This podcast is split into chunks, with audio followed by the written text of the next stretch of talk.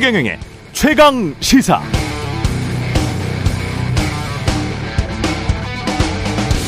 네, 지난주 미국 애플사 주가가 급락했었죠. 6천만 명 정도 되는 중국 국영기업 임직원들도 아이폰 사는 걸 규제 받는다면 실적이 급락할 것이란 우려 때문이었습니다. 한국 SK 하이닉스 주가도 급락했습니다. SK 하이닉스 메모리 반도체가 중국 화웨이에 새 스마트폰에 사용됐다는 소식이 영향을 미친 것으로 풀이됩니다.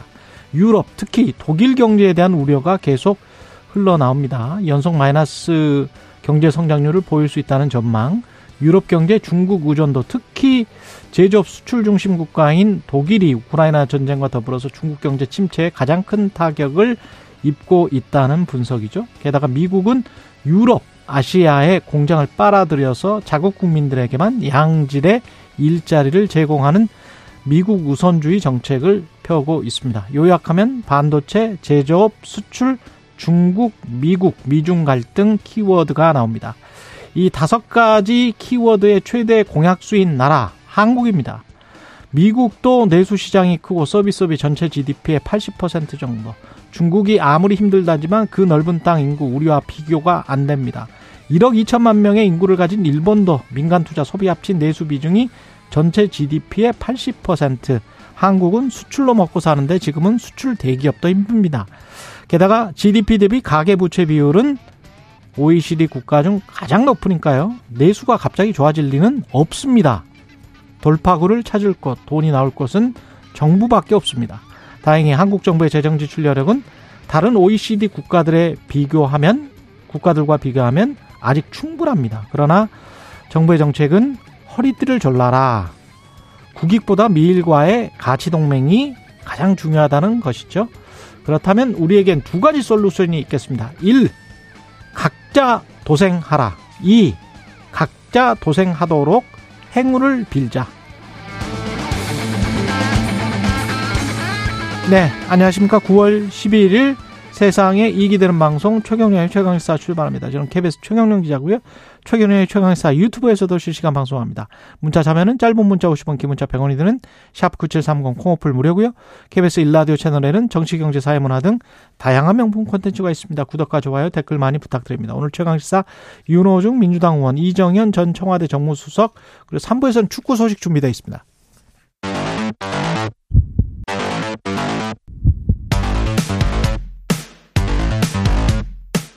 오늘 아침 가장 뜨거운 뉴스 뉴스 언박싱 자 뉴스 언박싱 시작하겠습니다. 민동기 기자 김민아 평론가 나와 있습니다. 안녕하십니까? 안녕하세요. 모로코가 120년 만에 강진 희생자가 2,100명이 넘, 넘었는데 부상자 규모도 대단해서 희생자가 계속 늘어날 수밖에 없겠습니다. 그죠? 네, 지금 예. 뭐 방금 말씀하신 것처럼 사망자만 지금 현재 2,100여 명 정도 넘어선 예. 것으로 보이고요. 부상자도 수천 명입니다. 그런데 수천 명. 외신 보도에 따르면 이 부상자 가운데 상당수가 중태인 것으로 지금 보도가 되고 있거든요. 음. 그러니까 희생자가 더 늘어날 가능성이 상당히 높은 그런 상황입니다. 그리고 미국 지질 조사국이 이번 지진 규모를 6.8로 발표를 했거든요. 예. 근데 모로코 지질 연구소는 7.2로 추정이 된다. 또 이렇게 또 발표를 했습니다. 아무래도 이게 지금 100 20년 만에 모로코에서 발생한 이례적인 강진이기 때문에 상당한 피해가 있을 것으로 일단 보이고요. 어, 그리고 지금 피해가 이렇게 왜 이렇게 컸느냐? 외신들 보도를 종합을 하면 지진 피해를 자주 겪지 않았던 모로코가 사실상 무방비 상태에서 직격탄을 맞았다. 이런 평가가 나오고 있습니다. 특히 이제 어, 내진 설계라든가 이런 게 전혀 이루어지지 않았고요. 외부 충격에 취약한 벽돌 건물이 상당히 많았거든요. 그래서 피해를 더 키웠다. 이런 분석이 하나 나오고 있고 또 다른 분석은 어, 진앙도가 굉장히 얕았다라고 합니다. 20km 정도로 추정이 되고 있거든요. 이것도 피해를 키운 원인으로 일단 지적이 되고 있습니다. 그러니까 이 진앙 깊이가 이제 깊지 않았기 때문에 지표면에 가까운 데서 이제 발생하다 보니까 훨씬 더 피해가 큰 측면도 있고 말씀하신 것처럼 이제 지진에 대비가 돼 있지 않았기 때문에 구조적으로 그런 부분들이 피해를 또 키운 측면도 있고 여러모로 완전 안타까운 일이죠. 이렇게 많은 사람들이 지진 때문에 희생이 될 수밖에 없다라는 거는 참 납득하기 어려운 일인데, 그러니까 지금 여러모로 이제 어 어떤 지구 환경이나 이런 것들이 급변하는 어떤 상황 속에서 어, 지진 피해라든가 이런 것들도 이제 안심할 수 있는 곳은 없다. 이렇게 음. 봐야 될 것 같습니다. 모로코의 경우에 이제 이렇게 지진이 날 거라고 예상하지 못한 그런 상황에서 일어난 일이기 때문에 우리도 항상 그러면은 지진이라든가 이런 피해를 입을 수가 있는 조건이라는 것을 또 이걸 통해서도 이제 확인을 하면서 음. 대비를 잘 해나가야 될 것 같은데 지금 또 안타까운 게 많은 사람들이 이런 건물 잔해라든가 이런 데 이제 파묻히게 된 그런 상황이 벌어진 거지 않습니까? 제대로 이제 구조와 어떤 수습이 돼야 되는 그런 상황인데 어, 그 구조할 수 있는 시간을 많이 놓쳤다는 지적도 있는 것 같아요. 그래서 이게 여러모로 좀 안타까운 사건이라는 생각도 듭니다. 모로코 국왕은 그 지진이 나고 한 12시간 동안 침묵을 했었다? 그러니까 이게 지진 같은 뭐 대참사가 발생을 하면 예. 이게 골든 타임이 굉장히 중요하잖아요. 이게 왕정이죠. 그렇습니다. 예. 72시간이 이제 골든 타임이라고 평가를 하고 있는데 근데 이번에 국가 원수인 모하메드 6세 국왕이요. 한 12시간 정도 별다른 입장이라든가 대처를 하지 않아서 뭐 로이터 통신이라든가 뉴욕타임즈 등에 따르면 참사에 관해서 별도 언급을 하지 않았고요. 주로 군을 통해 발언을 전달을 했다라고 합니다. 그래서 어, 제대로 대처를 못했다 이런 비판이 지금 나오고 있는 그런 상황인데 외형적으로는 입헌 군주제를 채택을 하고 있다고 하거든요. 모로, 예. 모로코가. 근데 사실상 전제 군주제 형태로 국가가 운영되고 있기 때문에 이 국왕이 외국 구호대 파견이라든가 지원 물자 투입 모두 허가가 필요하다라고 합니다. 왕의? 예. 예. 왕의 허가가 필요한데 12시간 동안 제대로 대처를 못 했기 때문에 상당히 피해를 키웠다. 뭐 그래서 일부 뭐 외신들에 따르면 현재 국왕이라든가 내각을 향한 불만이 이번 지진으로 뭐 물밑듯이 터져 나올 수도 있다 이런 좀 전망을 나오, 제시를 하고 있습니다. 특히 모로코의 경우에 앞서 말씀드린 것처럼 구조 작업이나 이런 것들이 자력으로는 잘 안 되는 상황일 수 있었는데 그럴 때는 어떤 이 국가 지도자가 빠른 판단을 통해서 인근 국가들로부터 어떤 지원을 받는다든지 이런 결정을 빨리 내렸어야 되는 건데 그렇지 못했던 거 아니냐 이런 지적이 있는 거거든요. 이런 점에서 보면은 여기가 어쨌든 입헌 군주정이지만 국왕의 권한이 굉장히 강하다는 거지 않습니까? 그렇죠. 한 사람의 권한이 집중된 형태가 가져올 수 있는 어떤 문제 이런 것들을 또 보여주는 사례로도 보여서 이런 것들을 통해서도 여러모로 좀 우리가 고민해봐야 될 지점들도 있는 것 같다 이런 생각이 듭니다. 그리고 G2N의 공동 성명이 그래도 그나마 발표가 됐군요. 공동 선언문도 채택 못할 줄 알았었는데 그, 잘못하면 그 이번 G20과 예. 관련해서 다들 전망이 워낙에 우크라이나 그 그렇죠. 러시아 우크라이나 침공에 대한 각국의 이해관계가 달라가지고요. 이 공동 선언문을 좀 채택하기 어렵지 않겠느냐 이런 음. 전망이 나왔는데 일단 채택은 했습니다. 뭐 대충 이런 내용입니다. 우크라이나 전쟁과 관련해서 유엔 헌장에 따라 모든 국가는 영토 보전, 주권 또는 정치적 독립에 반하는 영토 획득을 위한 무력 위협이나 사용을 자제해야 한다. 이런 음. 내용이 포함이 됐습니다. 우크라이나 전쟁이라고 했어요. 그냥. 그렇습니다. 예. 아, 그래서 지금 이번 그 공동 선언문을 놓고 러시아는 균형 잡힌 관점이라면서 환영을 했는데 러시아는 환영했고 우크라이나는 엄청난 불만을 지금 쏟아내고 있습니다. 당연히 그럴 수밖에 없습니다. 네. 예. 실제로 이게 지난해 11월 인도네시아 발리에서 G20 정상회의 공동선언문이 채택이 되지 않았습니까? 1년 전에 이때 예. 공동선언문과 비교를 해보면 우크라이나 입장에서는 불만을 좀 터뜨릴 수밖에 없습니다. 아, 지난해 인도 발리 인도네시아 발리에서의 공동선언문은 우크라이나에서 벌어지고 있는 전쟁을 강하게 규탄하고 러시아에 대해 완전하고 무조건적인 철수를 촉구한다 이렇게 구체적으로 명시가 돼 있었거든요. 그렇죠. 네. 이번에는 두루뭉실하게 지금 표, 표현이 됐습니다. 러시아에 관한 워딩이 지금 빠져 있는 직접적인 일단 그런 그 명시가 빠져 있는 그런 상황이기 때문에. 근데 G20이란 말이죠. 그렇습니다. 예. 그래서 이게 의장국이 인도지 않습니까? 예. 인도가 러시아 우크라이나 침공했을 때 러시아하고 관계가 굉장히 좋았습니다. 그렇죠. 예. 예. 그래서 인도가 상당히 이번 G20 정상 회의에서 음. 사실상의 뭐 승자다 이런 평가까지 나오고 있습니다. 그럴 수도 있고 지금 유럽에서의 분위기 한 그 한국을 제외한다면 유럽이나 미국에서 우크라이나 전쟁을 바라보는 진짜 속내는 그렇죠. 이게 자유가치 동맹은 아니고 어, 속으로 실속을 굉장히 많이 지금 따져보고 있고 계산을 많이 해보고 있는 상황이라서 뭐 내부에서는 불만이 유럽도 마찬가지고 미국도 마찬가지고 국회의원들은 불만이 많이 터져 나오고 있고 음. 이게 언제까지 지속할 수 있는가 이것도 트럼프와 바이든 사이에 주요 쟁점이 돼 있고 뭐 트럼프는 우크라이나 전에서 철수하겠다는 그렇죠. 거니까요. 네. 예. 근데 그게 또 먹히고 있다는 게 국민들 사이에 미국 국민들 사이에 먹히고 있다는 거는 유권자들에게 먹힌다는 거는 미국 유권자들도 유럽 유권자들도 음. 힘들다는 거거든요. 이 전쟁 때문에. 그래서 우크라이나의 선택이 우크라이나가 선택을 자신들의 운명을 선택하는 게 아닐 수도 있겠다. 그러니까 네. 러시아의 우크라이나 침공은 당연히 비판을 받아야 되지만 예. 이 전쟁이 장기화되고 있는 것에 대해서 그렇죠. 미국과 유럽 국가들이 상당히 이제 피곤도가 높아지고 있는 거죠. 그렇죠. 그러니까 참 어려운 싸움입니다 이게. 예. 예를 들면 지금 말씀하신 대로 러시아가 우크라이나를 침공하는 게 그럼 잘한 거냐, 맞는 거냐 이렇게 물어보면은 누구도 그렇죠. 예. 잘했다고 할 사람은 누구도 없습니다. 누구도 없어요. 예. 그런데 이게 러시아가 예를 들면은 자원을 일종의 무기화하고 있는 거잖아요. 유럽에 그렇죠. 대해서는 지난번에 이제 천연가스 이런 거여 가지고 무기화한 것이고. 그 옆에서 지금 사우디도 눈치 보다가 덩달아서 감산해 버리면서 음. 유가가 다시 올라가고 있잖아요. 그래서 그렇죠. 또 무기화하고 있는 것이고 중국은 주요 자원 부국들 아프리카나 남미에 있는 자원 부국들과 오랫동안 관계를 맺고 있기 때문에 그리고 본인들도 지하 자원 광물들이 굉장히 많고 그래서 음. 그거를 또 무기화하고 있는 상황이라서 어 미국이나 유럽 입장에는 유럽은 또 또다시 겨울이 오고 있습니다. 그렇죠. 예. 그리고 이제 이것도 지금 주요 변수입니다. 흑해 곡물 협정이라든가 이런 거에 가지고 흔드는 측면이 음. 또 있어서 예. 이 부분도 이제 또 자원을 무기화하는 러시아의 전략 중에 하나가 좀 되고 있는 거죠. 그러니까 다각적으로 지금 이 어떤 도덕적인 가치적인 어떤 판단에서는 당연히 이거는 잘못된 일이다라고 누구라도 생각하더라도 그렇죠. 네. 국제 정치 어떤 엄혹한 정세 속에서는 또 나름대로 자기 입속을 차리는 그러한 행보를 각국이 지금 하고 있기 때문에 이게 어려운 거고 그런 상황에서 예를 들면 이 전쟁의 어떤 정당성을 강하게 또 피력해야 되는 입장이라고 할 수 있는 미국이라든가 서방의 주요 국가들은 또 지금 말씀하신 것처럼 정치 일정에 지금 맞물려 있어 가지고 음. 오히려 그런 정치 일정이 있기 때문에 리더십을 발휘하지 못하는 조건들이 형성이 되어 있습니다. 그래서 지금 우크라이나 전쟁이 훨씬 더 어려운 국면으로 지금 가고 있는 것인데 여기서 그러면은 여러 가지 역할을 각국이 이제 해야 되는 그런 조건 속에서 우리가 선택할 수 있는 선택지나 이런 것들도 계속 좁아질 수밖에 없는 것도 사실이에요. 그런 점도 우리가 좀 직시하면서 이 국면을 헤쳐나가야 될 필요가 있지 않는가 이런 생각이 듭니다. 그리고 이제 서방 언론들이 계속 지적하는 게 러시아산 석유, 러시아산 석탄, 굉장히 양질의 석탄이라고 네. 하는데 네.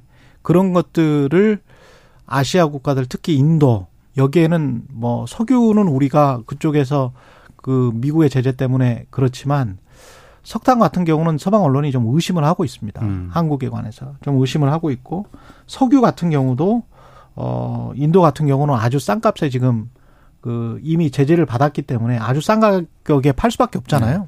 뭐 80달러, 100달러인데 60달러 음. 이하에 지금 팔고 있으니까 그렇게 해서 엄청난 이득을 얻고 있거든요. 그러니까 중간에서 지금 사실은 우크라이나 전쟁 때문에 이득을 얻고 있는 국가들도 꽤 있다. 꽤 있습니다. 예. 음. 근데 그 제재가 그 제대로 되고 있냐 그러면 또 그렇게 되고 있지는 않다. 음. 미국이 과거처럼 완벽한 패권을 구사하는 그런 상황도 아니다. 예. 아주 미묘합니다. 뭐가 좋다 나쁘다를 말씀드리는 게 아니고요. 그런 세계 정세, 현실적인 세계 정세를 말씀드리는 겁니다. 윤석열 대통령은 우크라이나 재건 관련해서 23억 달러의 지원을 발표했습니다. 그러니까 우리 돈으로 예. 3조 원 정도가 조금 넘는 예. 그런 지원을 하겠다라고 밝혔고요. 일단 국제사회의 무력 사용 금지 원칙을 수호하기 위해 무엇보다도 우크라이나의 전쟁 종식과 평화 회복이 조속히 이루어져야 한다. 이렇게 얘기를 하면서 우크라이나의 지원 방침을 밝혔습니다. 아, 그리고 지금 우크라이나의 지원 방침을 밝힌 것 외에도요. 녹색 기후 기금에 대한 3억 달러 공유 계획도 발표를 했고요. 그리고 국제적인 디지털 규범 정립 필요성도 강조를 했습니다. 아, 그리고 이제 많은 언론들이 오늘 주목을 했던 게 아, 이번 그 G20 정상회의에서도 한미일 협력에 뭐 세장이 널렸다라는 점을 뭐 윤석열 대통령이 곳곳에서 강조했다는 점을 또 언론들이 많이 또 주목을 하고 있는 그런 상황인데요. 다만 지금 뭐 조금 이따 전해드리겠지만 이 북한과 러시아 정상회담이 또 임박했다는 그런 보도도 있고 그래서 여러 가지 지금 변수는 남아 있는 그런 상황입니다. 음. 그 우리가 뭐 명실상부한 이제 선진국의 대열에 뭐 들어설 수 있다, 들어서고 있다, 들어섰다 이렇게 평가를 하는 거 아니겠습니까? 예. 그러면은 그 정도의 어떤 역량을 가지고 국제사회에서 기여를 또 해야죠. 그런 점에서 보면은 우크라이나를 지원을 한다든지 이런 이제 기금을 이제 출연을 한다든지 이런 것들은 긍정적인 측면이 있다고 보는데 근데 이런 좀, 어, 이런 어떤 뭐랄까요. 선진국으로서의 역할을 중요하게 또 우리가 한다는 거는 그만큼의 또 책임을 계속해서 다른 영역에 있어서도 그렇죠. 중심이 되는 어떤 책임을 져야 된다는 걸 의미를 하고 그 점에 있어서는 예를 들면 한미일의 어떤 군사협력이라든가 이런 것들이 또 어떤 측면에서 보면은 그런 어떤 위상의 일인가라는 의문은 있거든요. 이게 그러니까 전 세계 어떤 평화라든가 이런 좀 어, 좋은 가치를 지향하는 쪽으로 이제 움직이기보다는 지역이 다 블록화되고 어, 국가 안보를 기점으로 해서 외교 안보적인 어떤 리스크를 기점으로 해가지고 자기들끼리 편을 가르는 듯한 음. 그런 모습으로 비춰질 수 있는 것이기 때문에 이런 것들을 국제사회에 어떻게 잘 설명할 거냐 이런 부분에 있어서도 전략을 잘 세우기를 바랍니다. 그럼 녹색 기후 기금에 대해서 3억 달러를 공여 계획을 발표를 했는데 요거 한 가지만 짚겠습니다. 한국은 여전히 석탄이 석탄으로 발전하는 게 가장 싼 나라예요. 맞습니다. 세계적으로 이거는 우리가 선진국이 아, 니라는 증거입니다. 이 에너지 분야와 관련해서는 이건 굉장히 창피한 일이에요. 네. 굉장히 흔치 않는 국가고 게다가 지금 앞으로 태양광이랄지 조력이랄지 무슨 뭐 풍력이랄지 이런 거에 관한 비용이 아직까지도 우리나라는 굉장히 비, 싸거든요 심지어는 중국과 비교해서도 뭐 미국, 독일이나 이런 나라 하고 비교할 게 아니고 중국과 비교해서도 지금 중국보다 떨어지게 생겼습니다. 이러, 이런데 탄소 중립을 2050 때 언제 어떻게 할 것인지 그 정부가 이거는 로드맵을 정말 밝히지 않으면 정말 큰일 날 것 같아요. 에너지와 그러니까 관련해서는. 저도 이제 예. 지난 주말인가 엘고 전 부통령이 방한해가지고 그랬죠. 이제 그 부분을 지적을 하더라고요. 한국 참 이상한 나라다. 이상한 나라가 네. 돼버렸어요. 석탄이 여전히 가장 싼 나라인데 아무튼 네. 엘고 전 부통령 같은 경우에는 그럼에도 불구하고 한국이 IT 기술이 굉장히 뛰어나기 때문에 이걸 극복을 할 것이다라고 얘기는 하긴 했습니다만 좋게 말해주는 거죠. 네, 그럴 것 같습니다. 이건 뭐 정책을 그쪽으로 집중해서 아니면 차라리 국민들을 설득해서 고준위 방사성 폐기물 그 집화 처리장을 음. 만들어서 원전을 대대적으로 많이 만들든지 네.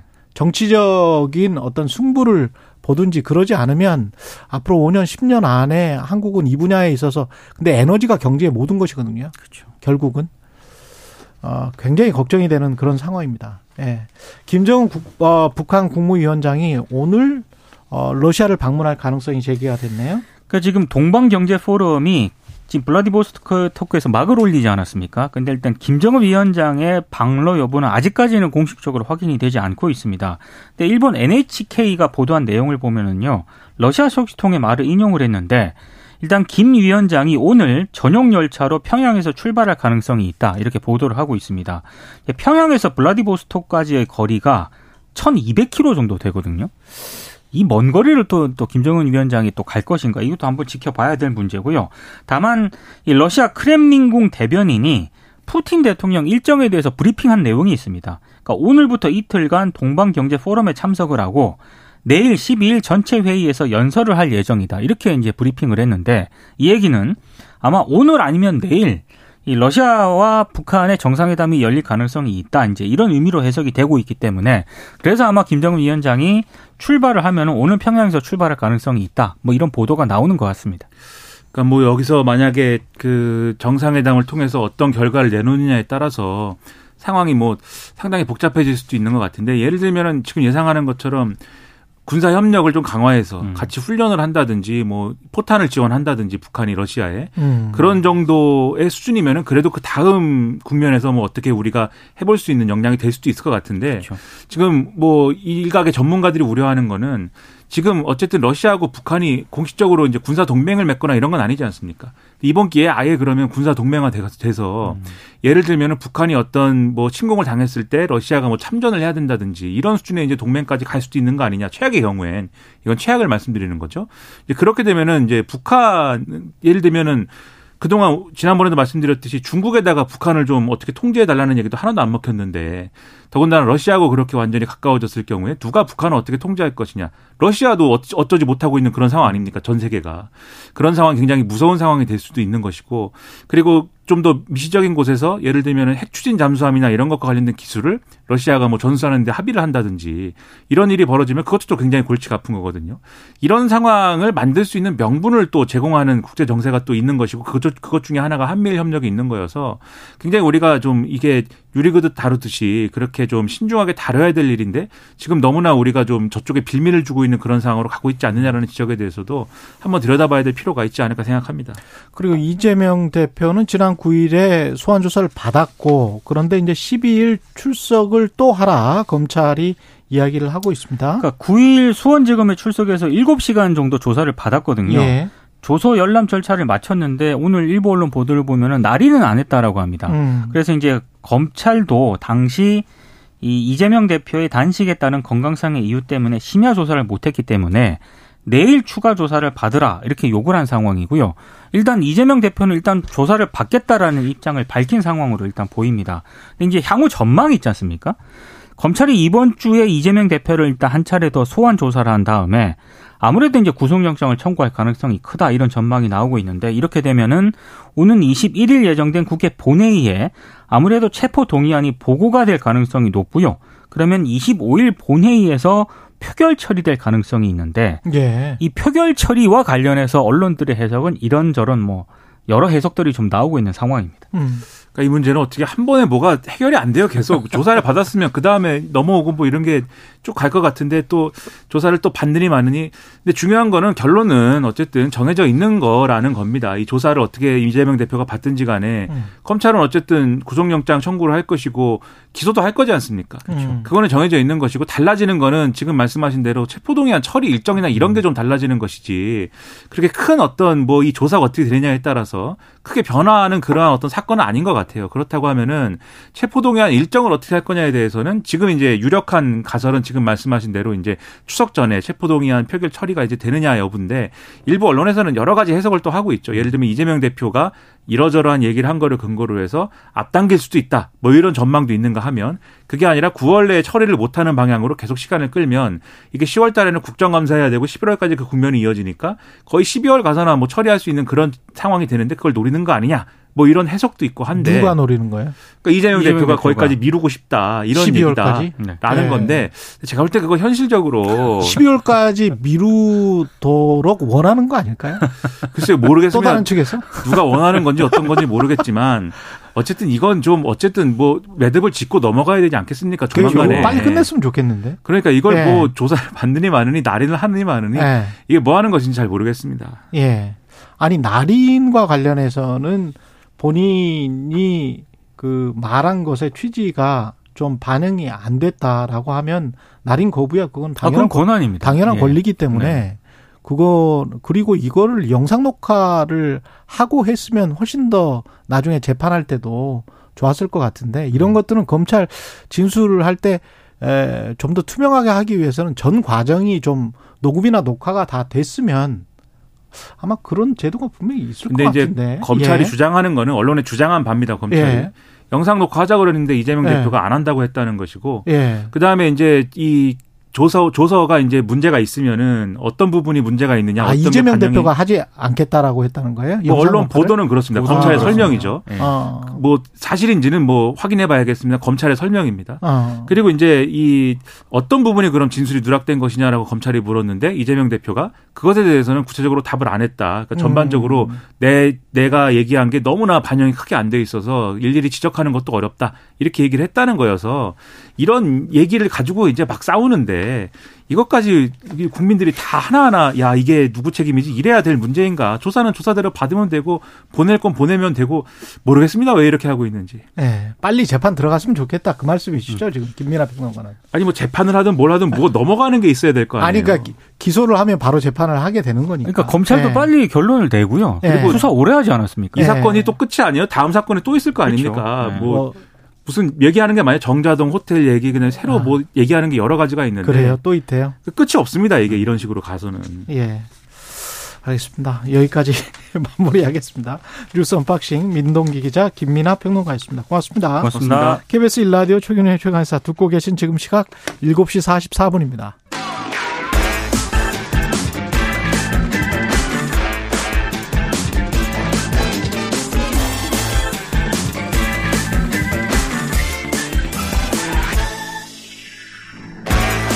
네, 순서가 좀 바뀌었습니다. 오늘은 한 번 더 뉴스 먼저 전해드리겠습니다. 아, 정은정 작가와 함께합니다. 안녕하세요. 네, 안녕하세요. 예, 대전에서 초등학교 교사가 또 극단적인 선택을 했군요. 아, 이게 이 등교를 하는 월요일에 또 이렇게 무거운 소식을 전하게 되어서 굉장히 안타까운데요. 이 고인은 지난 5일 대전 유성구 자택에서 극단적 선택을 했고 그 병원으로 옮겨졌지만 안타깝게 이렇게 목숨을 잃었습니다. 전국 초등교사 노조에 따르면 고인은 지난 2019년에 자신이 담당한 학급에서 이렇게 문제 행동을 하는 학생 4명을 지도를 했었는데요.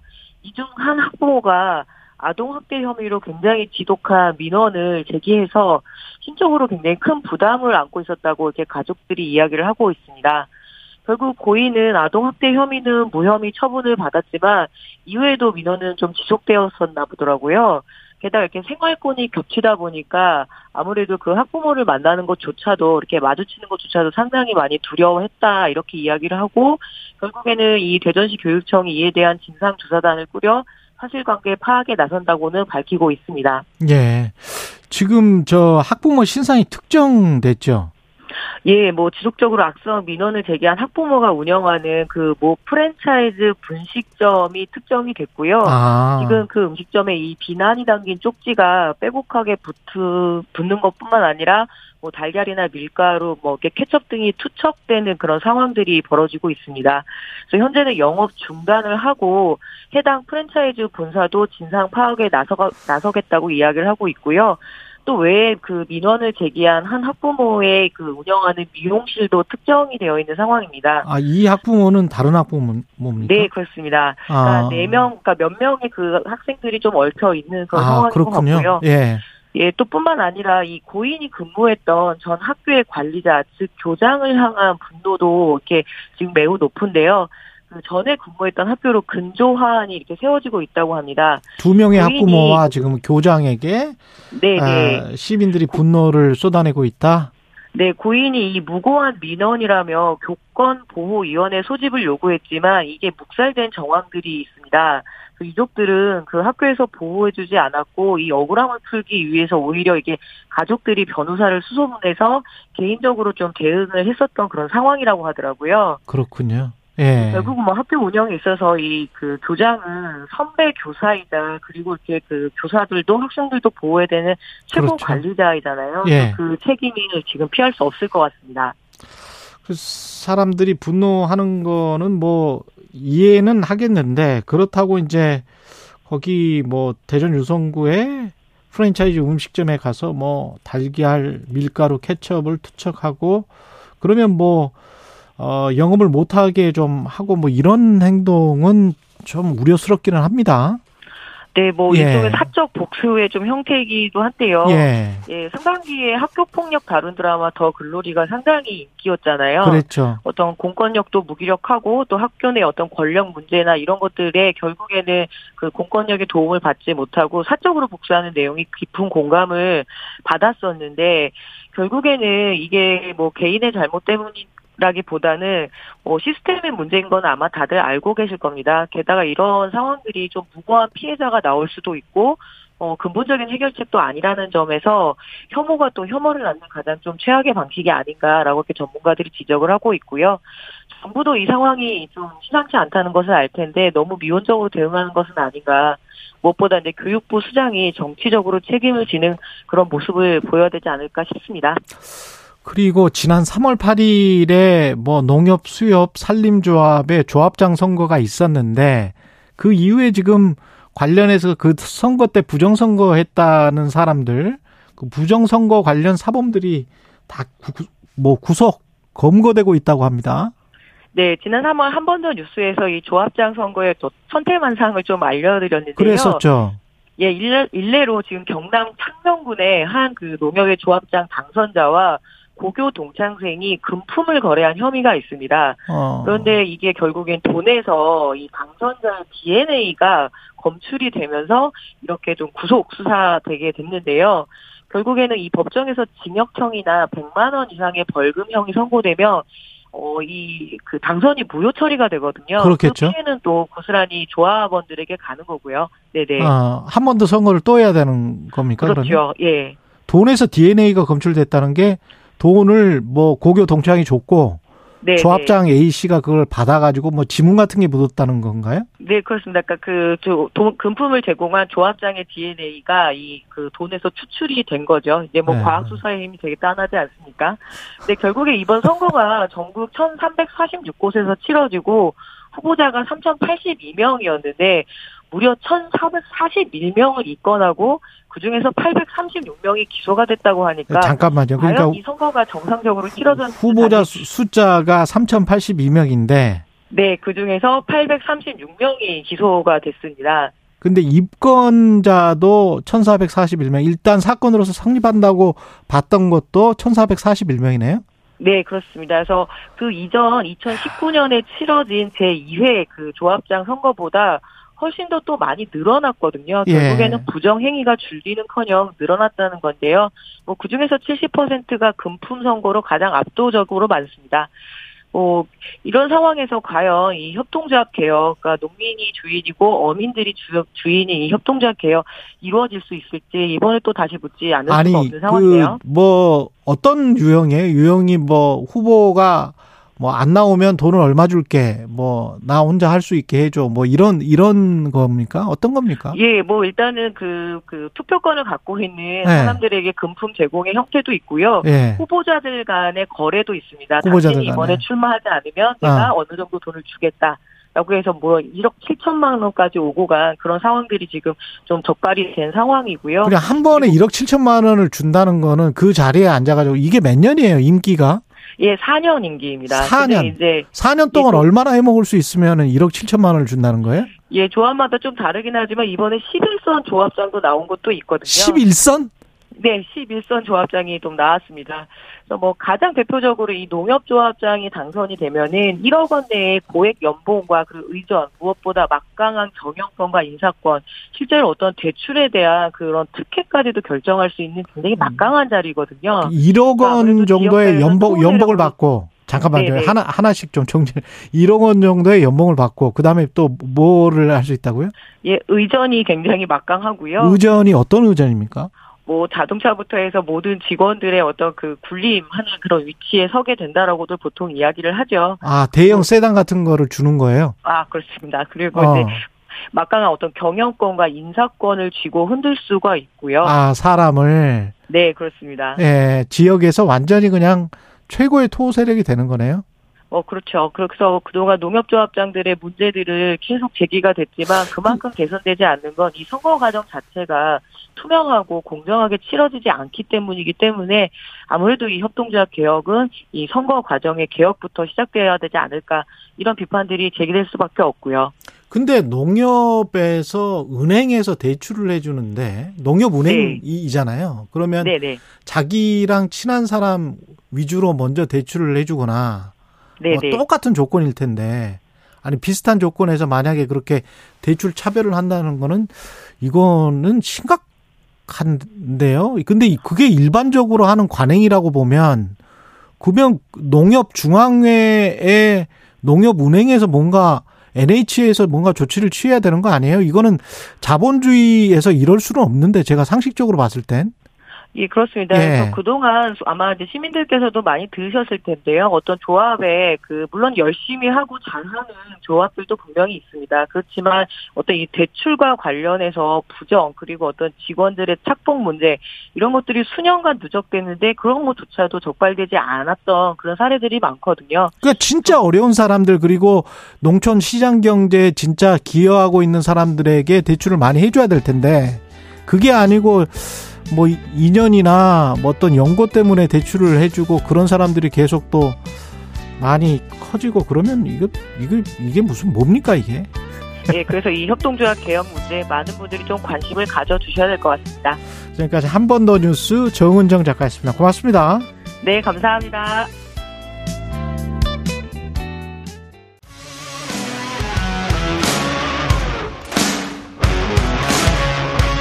오늘 하루 이슈의 중심 최경영의 최강 시사.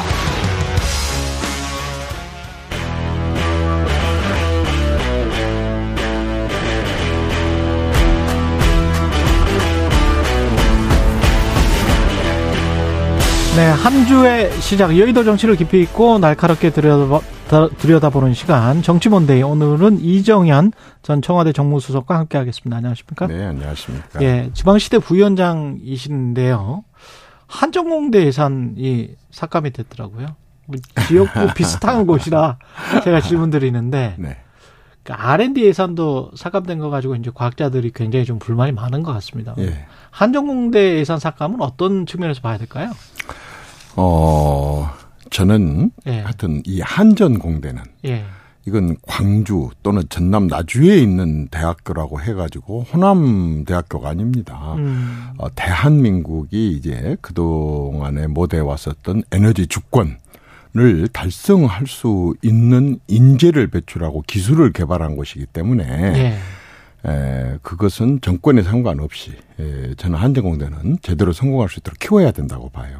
음. 그런데 지금 이제 예산 삭감이라는 용어는 지금 쓰기는 조금 빠릅니다. 왜냐하면 아직 국회에서 논의도 심의도 전혀 그런 아, 그렇죠. 과정을 거치지 않았기 어, 때문에 그렇죠. 아직 네. 삭감이다 정액이다라고 하는 얘기 자체를 지금부터 쓰는 것은 맞지가 않습니다. 정부, 어느 지역도 정부안이 그렇다. 어느 지역도 네. 지방에서 또는 각 부처에서 예산 신청한다고 다 들어주는 정부는 단 한 군데도 없습니다. 예. 그랬거는 국민들 세금으로 그걸 감당을 못 하죠. 예. 그래서 여러 가지 이제 사정이 있고 조정이 있는 것은 사실이나 아직 예산 삭감이라고 어, 용어를 쓰는 것은 너무 섣부릅니다. 그것은 뭐 국회 과정에서 얼마든지 할 수 있고 만약에 만약에 내가 만약에 국회의원이었다면 저는 아주 호남 여러 가지 사업에 대해서 예산 폭탄을 퍼 부쉈을 겁니다. 근데 우리는 지금 한 명도 없지 않습니까? 우리 저 국민의힘의 의원들은 지금 광주고 전남이고 전라북도고 지금 지역구 국회의원이 한 명도 없는데 네. 이런 상황이 있을 때 사실 참 지역민들도 네. 후회될 거예요. 그렇지만 또 선거 때 되면 또 달라지기는 하지만 사실은 지금 호남에 예를 들자면 그 저기 2차 전지, 그 광양의 2차 전지라든가 또는 저기 화이트 바이오라든가 또 고흥의 이 저 우주 발사체라든가 특히 이제 전남 쪽에 가장 유명한 지금 발전 가능성이 있는 게 이제 신재생 에너지라든가 음. 또뭐 아시아 문화 중심 전당에서도 문화 컨텐츠라든가 또는 해양 관광이라든가 진짜 호남에 할 일이 많거든요. 그렇기 때문에 호남에 좀 국회의원들이 다양하게 있으면 지금 이럴 때 삭감이나 증액이나 얘기가 안 나오게 음. 아저 같은 경우는 진짜 만약에 내가 그쪽 국회의원이었다면은 진짜 광주 전남 예산에 대해서 예산 폭탄을 퍼붓을 아주 만반의 준비가 돼 있는데도 불구하고 우리는 아무도 없습니다. 국민의힘 뽑아주십시오. 그런 말씀. 국민의 보아주십시오. 그런 말씀이시고. 그리고 최근 나온 여론조사부터 살펴보겠습니다. 제가 이 말을 안 하면 또 심의를 받기 때문에 연합뉴스, 연합뉴스 TV가 여론조사 업체 매트릭스에 의뢰해서 지난 2일부터 3일 조사한 결과인데 내년 총선에서 국정 운영에 힘을 실어주기 위해서 여당이 다수당 돼야 된다. 38.4. 정부와 여당 견제를 위해서 야당이 다수당이 돼야 된다. 46.6. 자세한 사항은 중앙선거 여론조사 심의 홈페이지 참조하시면 되고요. 이 구도가 38대 46이 여론이라고 보세요? 아니면 그리고 또 하나 여론이라면 이 구도가 계속 이어집니까? 어떻게 보십니까? 어, 뭐 이후 열을 막론하고 네. 여론 조사는 과학입니다. 그리고 국민들은 두 번 자기들의 정치에 대한 의사 표시를 합니다. 한 번은 선거 때 투표로 하고 네. 평상시에는 여론 조사로 하고 어. 다만 그러한 여론 조사가 아, 이제 아직 많이 남아 있고 선거가 음. 아직 많이 남아 있습니다. 그래서 예. 그 사이에도 뭐 골백 번 변할 수도 있다고 저는 생각을 하고요. 그러나 정치하는 당사자들은 그 방법이 어쨌든 이후 이하를 막론하고 결과에 대해서 이건 예방 주사다라고 생각을 해야 됩니다. 예방 주사다. 그때 그때 예. 그때 그 국민들이 이렇게 표출하는 여론에 대해서 높게 나오면 높게 나올수록 더 겸손하게 더 잘 하는 노력을 해야 되고 낮게 나온다 그러다면 진짜 정신 바짝 차리고 어 잘할 생각을 하고 하는 참고로 여론자들 할 필요 있습니다. 다만 우리가 여론조사가 한번 보십시오. 지난 대통령 선거 때 어, 이낙연 36%, 이재명 32%, 정세균이 8%총 합해갖고 80%가 넘고 현직 대통령 지지율이 40%가 넘었습니다. 선거 1년도 안된게 놓고. 그런데도 정권이 교체가 됐거든요.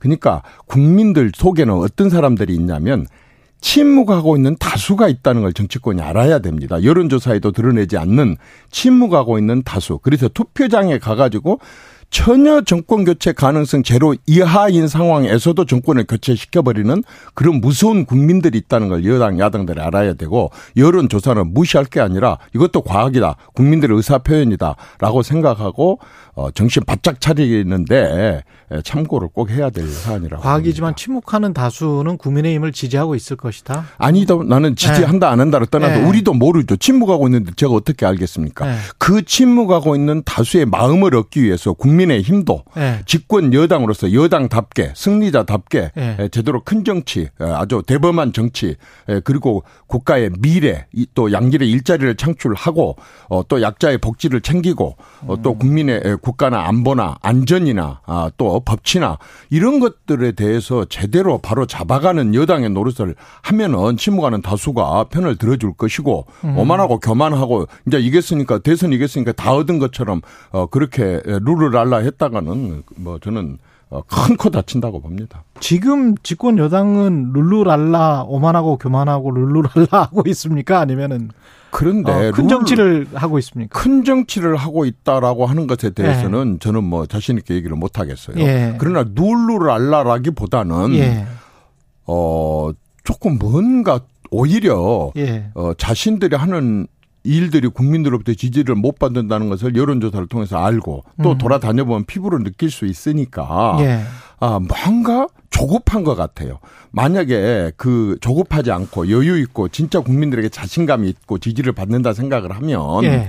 사실은 어 야당에 대해서도 그렇고 현안들에 아. 대해서 그렇고 굉장히 여유 있게 비록 야당은 야당이니까 정부 여당에서 공격을 한다지만 여당은 공격에 대한 방어도 해야 되겠지만 굉장히 여유 있게 좀 승리자답게 끌고 갔어야 되는데 너무 치고받고 하는 것으로 봐서 여유가 없어 보이고 여유가 없다는 것은 뭔가 자신감이 좀 덜하다라고 음. 하는 느낌이 들어요. 지금이라도 정신 바짝 차리고 예. 어 진짜 여당은 여당답게 예, 또 승리자답게 대범하게 모든 권력을 다 쥐고 있는 그러한 어 조, 조직체로서의 그런 역할들을 하려고 하는 그 늘 점검을 해야 된다고 생각합니다. 지금 말씀대로라면 이재명 민주당 대표 단식을 하고 있는데 그걸 이제 일종의 이제 측은지심 비슷하게 바라봐서 그 옆에서 이제 판매회나 뭐 수산물 판매나 이런 거 하고 뭐 페북에다가 고등어로 뭐 단식을 끊으세요 이런 말을 할 게 아니고 뭐 좀 김기현 대표가 한번 찾아가서 위로를 한달지 뭐 이런 게 여유 있는 모습 아닌가요? 뭐 방법은 제가 말씀 예. 안 드려도 워낙 똑똑한 사람들이니까 잘 알 겁니다. 그러나 예. 다 떠나서 다 떠나서 예. 여당과 야당이 정책적으로 대결을 한다 손 치더라도 결국에서는 파트너거든요. 그렇지 않습니까? 결국 경쟁자고 파트너지 그냥 상대방이 어떻게 완전히 없어져 버리거나 어, 망가져 버리거나 뭐 이렇게 부러져 버리기를 그 바라는 여당도 없을 것이고 그런 정당도 없을 겁니다. 그런데 야, 어쨌든 이후 여하를 막론하고 이후 여하를 막론하고 지금 상대당 대표가 아 저렇게 하고 있을 때에는 음. 어, 일단은, 어, 그 건강도 걱정을, 실제로 건강도 걱정을 해야 됩니다. 예. 아, 걱정도 같이 해줘야 되고. 이 대표님도 단식을 하셨었잖아요, 사실. 진짜 힘들지 않습니까? 그때 며칠 아, 하셨어요? 뭐 그런 거 다 떠나서요. 어쨌든 그 여당이 예. 좀 여당답게 예. 또 상대방을 파트너로 경쟁자로 생각했으면 좋겠습니다. 제가 이제 당 대표 시절에 그 어, 단식을 해 봤습니다. 근데 예. 진짜 위험합니다. 아, 저는 진짜로 했거든요. 어, 진짜로 했습니다. 그런데 예. 제가 6일째, 아, 7일째 되는 날 이제 실려 갔는데 예. 가서 보니까 장기에 괴사가 시작됐어요. 아, 제가 그, 의사 설명을 들으니까 괴사. 괴사. 우리 몸에 영양분이 들어오면 이제 안에서 자체적으로 온 몸의 구석구석에 아마 보낸가 봐요, 영양을. 아. 근데 영양분이 안 들어오면 이제 그동안에 축적해 놓은 영양분을 갖고 우선 급한 곳으로만 보내는 거예요. 그러면 급하지 않는 곳에 도달하지 않은 그런 곳에서는 장기에 괴사가 시작된다고 하더라고요. 근데 저는 아직은 뭐 그렇게 심각한 단계는 아니었지만 막 어. 괴사가 시작됐다고 하더라고요. 7일째 네. 되는 날. 그런데 저는 뭐 열흘 이상씩 단식한 사람들 보면 참 아, 별난 체질이다 싶기는 하지만은 어떤 형태로 단식을 하는지는 모르겠지만 제가 해보니까요. 6일 지나고는 또는 몸에 굉장히 안 좋은 그런 괴사 현상이 일어나요. 음. 그러면 이후 예하를 막론하고 정치권 특히 어 야당 어, 이재명 음, 씨를 대표로 모시고 있는 야당의 경우에는요.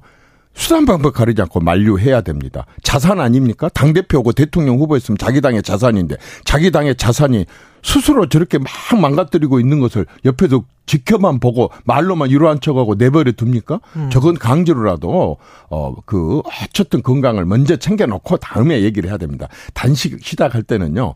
야 이거 정말 내가 목숨을 걸고 해야 될 아주 정말 그 마지막 수단이다 이렇게 생각을 하고 하거든요. 음. 실제로 해놓고 지금 지나놓고 보니까 정말 후회스러워요. 정말 잘못했다는 생각이 들어요. 왜냐하면 그것 말고도 정치권의 퍼포먼스는 솔직히 보여주는 거 아니겠습니까? 네. 퍼포먼스는 수십 가지가 있을 수가 있습니다. 그 방법 아니어도 굳이 굳이 그 몸을 상해가면서 이 단식은요 간디가 가장 모델적으로 한 거예요. 간디가 예. 간디가 뭐그 단식을 여러 번 했거든요. 예. 그런데 간디의 단식은 뭐냐면요 자기한테 자기 매질을 하는 거예요. 자기가 자기를 처벌하는 거예요. 음. 나가 지도자인데 이렇게 정치권이 싸우고 이렇게 국가의 미래를 위한 일을 안 하고 싸움을 해? 이건 내가 지도를 잘못해서 그랬어. 그래서 자기를 성찰하고 자기한테 매질을 하고 자기를 처벌하는 형태로 단식을 한 거예요. 그리고 그 뒤에 단식들은 다 퍼포먼스예요. 쇼예요. 솔직히 말해서. 이 대표님이 만약에 지금 현재 대표였다면 절대 국민, 안 해요. 나는 절대 안 아니 해요. 국민의힘 대표였다면 아니 집권 여당 대표가 단식할 필요는 없죠. 근데 저 이재명 대표 야당 대표가 단식을 하고 있는데 좀 찾아가셨을 것 같습니다. 가고 안 가고가 네. 문제가 아니라요. 네. 진심으로 마음으로 네. 건강을 걱정해 줘야 됩니다. 건강, 그게 정치입니다. 정치가 다 사람 잘 살다 잘 사람들 행복하고 네. 잘 살게 하자고 하는 거고 또 가장 모범적으로 국민들 대표해서 모범적으로 하는 사람들인데 상대방이 어려움에 처해 있을 때에는 이후에 야를 막론하고 상대방 손을 잡아주고 음. 그리고 나서 또 건강 회복한 뒤에 또 싸우면 되죠. 한 번 싸우고 말 겁니까? 뭐 그런 것은 정말 저는 좀 덩 크게 했으면 좋겠습니다. 그리고 이재명 대표의 선택, 앞으로 민주당의 선택은 어떻게 될 거라고 보십니까? 12일에 또 검찰 소환 만약에 하면 20일이나 25일에 체포 영장이 올 것이다. 어, 국회에서 가결 부결 여부가 결정될 것이다. 이런 관측이 나오는데 민주당의 선택은 어떻게 될까요? 글쎄 뭐 저는 어, 잘 모르겠어요. 그리고 내가 지난 5년 문재인 정권을 겪으면서 느끼는 게 야, 이제 진짜 정치인들이 국회에서 또는 길거리에서 그 저기 뭡니까 어, 검사들의 공소장 쓰고 길거리에서 국회에서 판결문 다 쓰는 이런 법치는 좀 안 했으면 좋겠다. 이런 법질서는 아니었으면 좋겠다는 생각입니다. 사실 단식한다고 만약 그 경우에 있는 죄를 없게 한다든지 무죄 판결을 내린다든지 사면 복권을 해주, 하기로 할 것 같다 그런다면 아니 교도소가 다 텅텅 비제 누가 아, 그 굶고 안, 안, 안 굶겠습니까? 그래서 저는 어, 이 말하자면 잘은 모르겠어요. 그 죄가 있는지 없는지는 뭐 검찰이 예. 밝힐 일이기는 하지만은 예. 검찰 수사하고 단식하고는 전혀 무관하다고 생각합니다. 아무런 영향도 주지 않을 거라고 봅니다. 그렇게 음. 됐다고 한다면 대한민국 검찰 해체해야죠. 어 그것은 전혀 무관한 거라고 봅니다. 저는 아주 어 전혀 영향력을 검, 미칠 수 없다고 검찰 수사 봅니다. 말고 예. 민주당의 부결 가결 선택. 아 저는 뭐 백, 뭐 지금까지 민주당의 민주당 국회의원들이 지난 한 1년 반 동안 해왔던 행태로 보면 100% 부결이죠. 체포 동의안 부결이 죠. 민주당이 지금까지 그렇게 보여왔지 않습니까? 지금 뭐 그 어떤 것도 다 동료 의원들 것도 다 했는데 하물며 뭐 당대표가 저렇게 하고 있는데 그걸 하겠습니까? 민주당의 행태로 봐서는 뭐 국민들의 눈치고 내년 선거가 없이 무조건 저는 부결이 부결로 가는 것이 지금까지 행태로 본 예측 저는 라고 봅니다. 마지막으로 김태우 전 구청장이 전략 공천 될 거다. 어떻게 보세요? 어, 모르겠어요. 저는 그 전략 공천을 하는 것은 저는 어, 그다지 바람직하게 바람직... 개인적으로는 보이지 보지 않습니다. 아, 다만 이 김태우 사 지금 출마 여부에 대해서는 우리가 네. 다른 면을 봐야 됩니다. 그 양반이 왜 형을 받아서 구청장직을 잃었습니까? 조국 사태라든가 울산의 부정선거라든가 또는 뭐 무슨 부산의 어뭐유 누군가 어 부시장 문제라든가 이런 걸 폭로를 했거든요. 근데 그렇게 큰 사건들 그 원인이 됐었던 것은 아직 1심 재판도 안 끝난 게 태반이고 제대로 수사도 이루어졌는가도 지금 의심스럽고 하는데 정작 그걸 정말 그 어, 자기 깐에는 양심 그야, 그야말로 정말 자기 직을 걸고 양심 선언을 했던 사람은 완전히 뭐 재판 다 끝나가지고 또 구청장까지 당선됐는데 구청장 직까지 잃어버릴 정도로 이렇게 가는 게 나는 김명수 대법원장님께서 여러 가지로 말씀을 듣고 있는 좀 좋지 않은 그 평을 듣고 있는 가장 기본적인 이유가 여기라고 봅니다. 어떻게 조국 문제라든가 아까처럼 울산 그 어마어마한 중대한 울산 선거 문제는 지금 뭐 제대로 판결도 아직 저 재판도 제대로 진행이 안 되게 이대로 방치를 해둡니까? 그러면서 어떻게 폭로한 사람 그 잘못이 있다고 문제 제기를 했었던 사람은 재판 다 끝내고 저기 구청장 집까지도 다 익게 만듭니까? 저는 어, 이 문제는 아까처럼 뭐 전략 공천을 하느냐 마느냐 해서 저는 개인적으로 어, 집권 여당이 구청장 하나에 그렇게 목숨 걸 필요 없습니다. 국민들 선택이고 국민들 선택이고 서면 지면 지는 거 이기면 이는 거인 것이지 어, 강서구가 우리나라 전체 어, 선거에 무슨 바로미터도 아닌데 거기를 전략 공천 으로 가는 것은 저는 바람직하지 않다고 개인적으로 생각합니다. 알겠습니다. 여기까지 듣겠습니다. 지금까지 이정현 전 청와대 정무수석이었습니다. 고맙습니다. 네, 감사합니다. 오늘 하루 이슈의 중심. 당신의 아침을 책임지는 직격 인터뷰. 여러분은 지금 KBS 일라디오 최경영의 최강 시사와 함께하고 계십니다.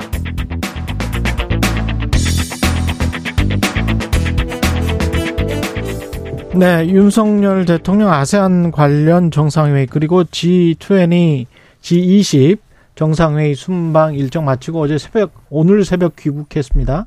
국회 외통위 소속 윤호중 더불어민주당 의원과 자세한 이야기 나눠보겠습니다. 안녕하십니까? 네, 예. 안녕하십니까? 예, 이번 순방 관련해서 가장 눈여겨 보신 점이 있습니까?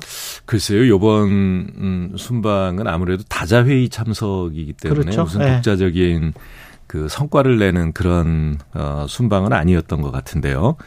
어 그래도 뭐 뭔가 하시지 않을까 했는데 사실 별거 없었습니다. 별게 없었다. 예, 예. 예. 그 오히려 뭐그 뭔가 좀 눈에 띄는 것은 그 동안은 어 우리가 관 관례적으로 한중일이라는 단어를 썼지 않습니까? 예. 근데 이제 어 이번 그이저 아세안 어 어, 한중일 어, 이렇게 그 참여를 하면서 네. 어, 한중일이 아니라 한일중으로 바꿨다. 계속. 예, 네. 예, 예. 그런, 그런 게 오히려 뭐, 그 눈에 띄고요. 어, 다만 이제 좀 그 중국이나 러시아에 대해서 좀 더 그 자극적인 발언을 좀 즐기시는 것 같다는 음. 느낌은 어, 있었습니다. 한일중으로 그렇게 워딩을 바꾸면 중국이 어떻게 생각 할까요? 글쎄요, 이게 뭐 그냥 우리 국민들한테 익숙한 표현대로 그냥 쓰는 게 낫지 않을까 싶은데요. 이거 예. 무슨 그 국가 간의 비중을 이저 나눠서 예. 이렇게 순서를 지금 매기고 있는 거 아닌가 하는 음. 어, 그런 좀 오해를 살 수가 있지 않을까요? 예. 근데 그 김기현 대표는 그 국민의 힘 같은 경우는 이렇게 지금 판단을 하고 있는 것 같습니다. 상대가 강대국 강대국인 중국이더라도 네. 요구할 것은 당당히 요구하는 자세 이것이 대내외적으로 존중받는 대한민국 위상에 걸맞는 모습이다. 원내대표 윤재옥 원내대표는 할 말을 하는 당당한 외교로 지난 정부와의 차별성을 보여주고 있다. 대중국 발언이랄지 러시아 아, 발언이랄지 관련해서 네, 네. 어, 우리는 지금 할 말을 하고 있다. 그러나 문재인 정부 때는 할 말을 못했던 것 아니냐 이런 문재인, 문재인 네. 정부 때 할 말을 못한 적이 없죠. 아, 네. 이, 특히 이제 뭐 우크라이나 전쟁과 관련해서 음. 어, 문, 저, 어, 윤석열 대통령이 네. 어, 좀 이제 비판을 많이 하고 있는데 예. 뭐이 이 우크라이나 전쟁은 윤, 윤석열 정부 뭐 저 출범 직전에 시작된 것이기도 하고 음.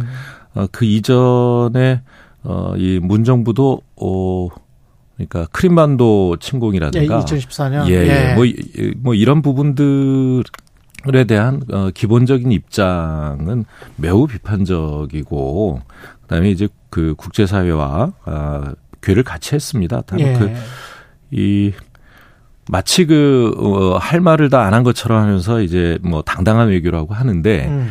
지금 하는 것을 보면 오히려 어, 안에서 새는 바가지가 밖에서도 샌다는 말을 이, 해도 되지 않을까 싶어요. 어, 국내에서 공산 전체주의, 음. 어, 뭐 무슨 반국가 세력과의 뭐 이 전쟁 벌이듯이 예. 정치를 하고 있는데, 어, 어느, 어느 순간인가 가치 외교라는 이야기로, 어, 어, 좀 선진국 외교를 하겠다.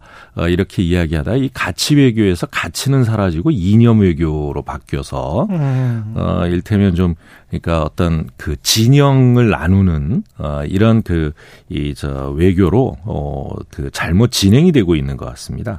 가치 외교에서 이념 외교로 바뀌었다? 예, 오히려, 오히려 지금 이제 당당한 외교라고 이야기하는 게 대화를 통해서 뭔가를 해결하려고 하는 것보다는 그러니까 이 한중일이 한 진영으로 묶어 묶여서 어떤 뭐 그 이 저 강요를 통해 가지고 음. 이게 좀 일방주의적인 외교 를 하고 있는 것 아닌가 하는 그런 오해를 살 수도 있습니다. 정부의 이념적인 색깔이 김영호 통일부 장관 같은 경우는 국민들이 주권을 행사하면 무정부 상태가 된다. 이런 발언 각자 개인이 다 선, 뭐 주권을 행사하면 네. 뭐 이런 발언을 했는데 이런 것들이 정부의 어떤 전체적인 색깔 일 수도 있다 이렇게 그러니까 일종, 일종의 좀 전체주의적인 시각이죠. 음. 그러니까 어 국민들은 뭐어이 선거 때 투표만 하면 그 다음에 어이 그 국정 운영에 대해서 관심을 갖지 말아라 라는 음. 식이나 마찬가지입니다.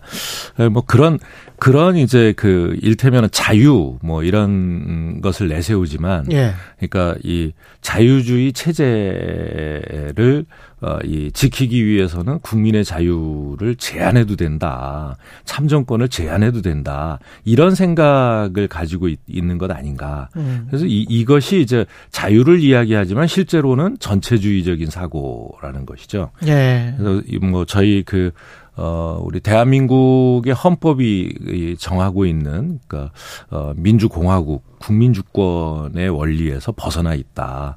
이렇게 볼 수가 있는데요. 네. 그런 그, 이, 저, 국내 정치에서의 어떤 진영을 나누고, 그 다음에, 어, 이 상대 세력을 이제, 이, 저, 악마화하고 적대시하는 이런 태도가 외교에서도 그대로 나타나고 있어서 걱정이 된다는 겁니다. 음. 지금 사실 그러다 보니까 우리처럼 이제 이 교역 국가고 예. 수출이 대단히 중요한데 수출 시장의 거의 절반에 해당하는 뭐 러시아나 중국 시장 예. 뭐 이런 시장들에서 우리 그이 상품이 상당히 어려움을 겪고 있잖아요. 예. 그 결과는 결국 이제 경제 성장에 어 이 악영향을 끼치고 있는데 음.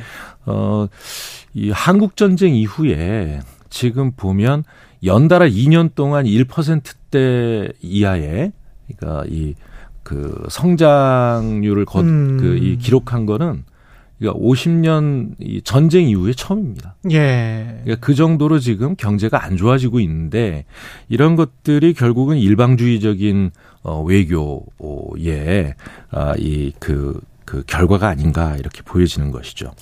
중국이 뭔가를 그러니까 구조적인 또는 뭐 사이클 경기 사이클에 따른 게 아니고 네네. 중국이 자의적으로 임의적으로 뭔가 한국의 수출입과 관련해서 어 뭔가를 하고 있는 걸로 생각을 하십니까? 아니면 어 중국 경제가 상당히 이제 이 그 나빠져 가고 있는 거고 예.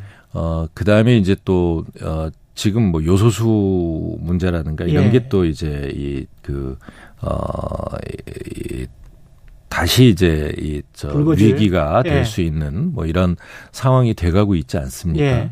어, 지금이 이제 이 어, 이 뭐 중국 그 러시아를 하나의 진영으로 놓고 예. 어, 또 이제 우리가 북한에 대해서 북한에 대해서 이제 어 한중일 군사 협력을 강화하고 있다 음. 보니 실제로 보면 북한이 지금 러시아하고 정상회담을 하겠다는 것 아닙니까? 예. 어, 이렇게 북중러를 또 다른 한편으로 이 저 어, 군사적으로 협력하게 만드는 어. 그런 빌미를 제공해 주고 있기도 하고요. 오히려 빌미를 제공해 주고 있다. 예, 예. 이재명 대표 관련해서 여쭤볼 수밖에 없는데요. 지금 내일 다시 출석하라고 검찰이 통보를 했고 네. 이재명 대표는 갈 것 같습니까? 어떻게? 어, 이재명 대표가 이제 건강이 허락, 허락 한다면 가실 거라고 봅니다. 예.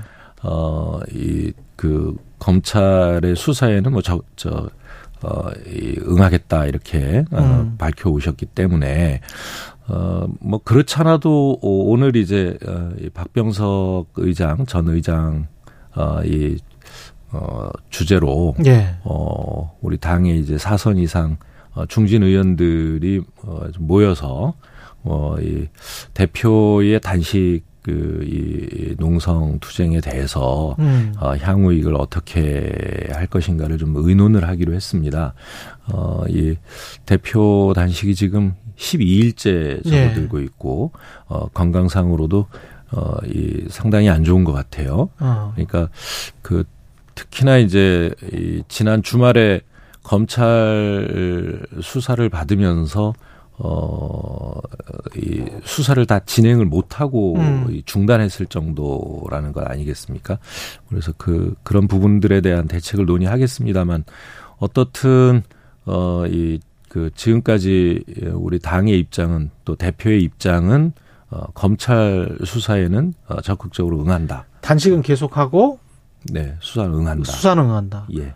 의원님은 대표는 단식을 좀 중단했으면 이제는 중단했으면 좋겠다. 뭐 제 개인적인 생각은 아, 이제 중단하셔야 되는 것 아닌가. 건강상의 문제 때문에. 건강상의 문제 때문에. 예. 국민의힘은 그런 이야기를 하잖아요. 이재명 대표가 단식 쇼를 빌미로 수사를 사실상 방해하고 있다. 단식 그러니까 검찰 수사를 받기 싫어서 어, 단식 쇼를 하는 것 아니냐, 뭐 이런 주장을 일관되게 하고 있는데.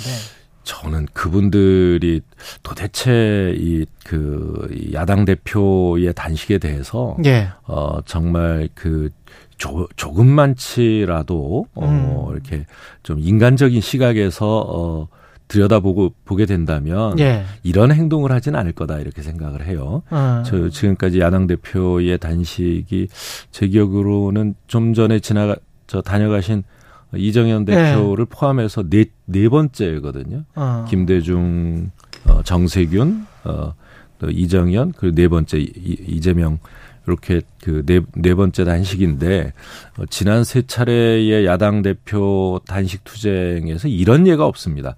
저, 이, 어, 대통령실에서 정무수석이라도 보내서, 어, 좀 뭐 위로하고 그만, 그만 어, 해달라 뭐 이런 이야기를 한다든가 음. 야당 대표 여당 대표가 어, 방문을 한다든가 아, 건강이 어떤지 걱정이라도 해야 되는데 예.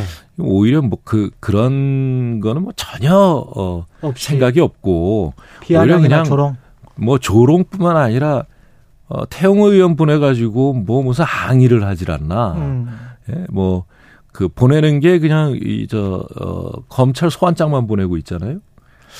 도대체 이, 이 야당을 동반자로 생각하는 것을 넘어서 음. 야당 자체의 존립을 인정하지 않는 뭐 그런 태도가 아닌가 싶습니다. 알겠습니다. 여기까지 들어야 되겠습니다. 민주당 윤호중 의원이었습니다. 고맙습니다. 네, 감사합니다. KBS 1라디오 최경영의 최강시사 2부는 여기까지입니다.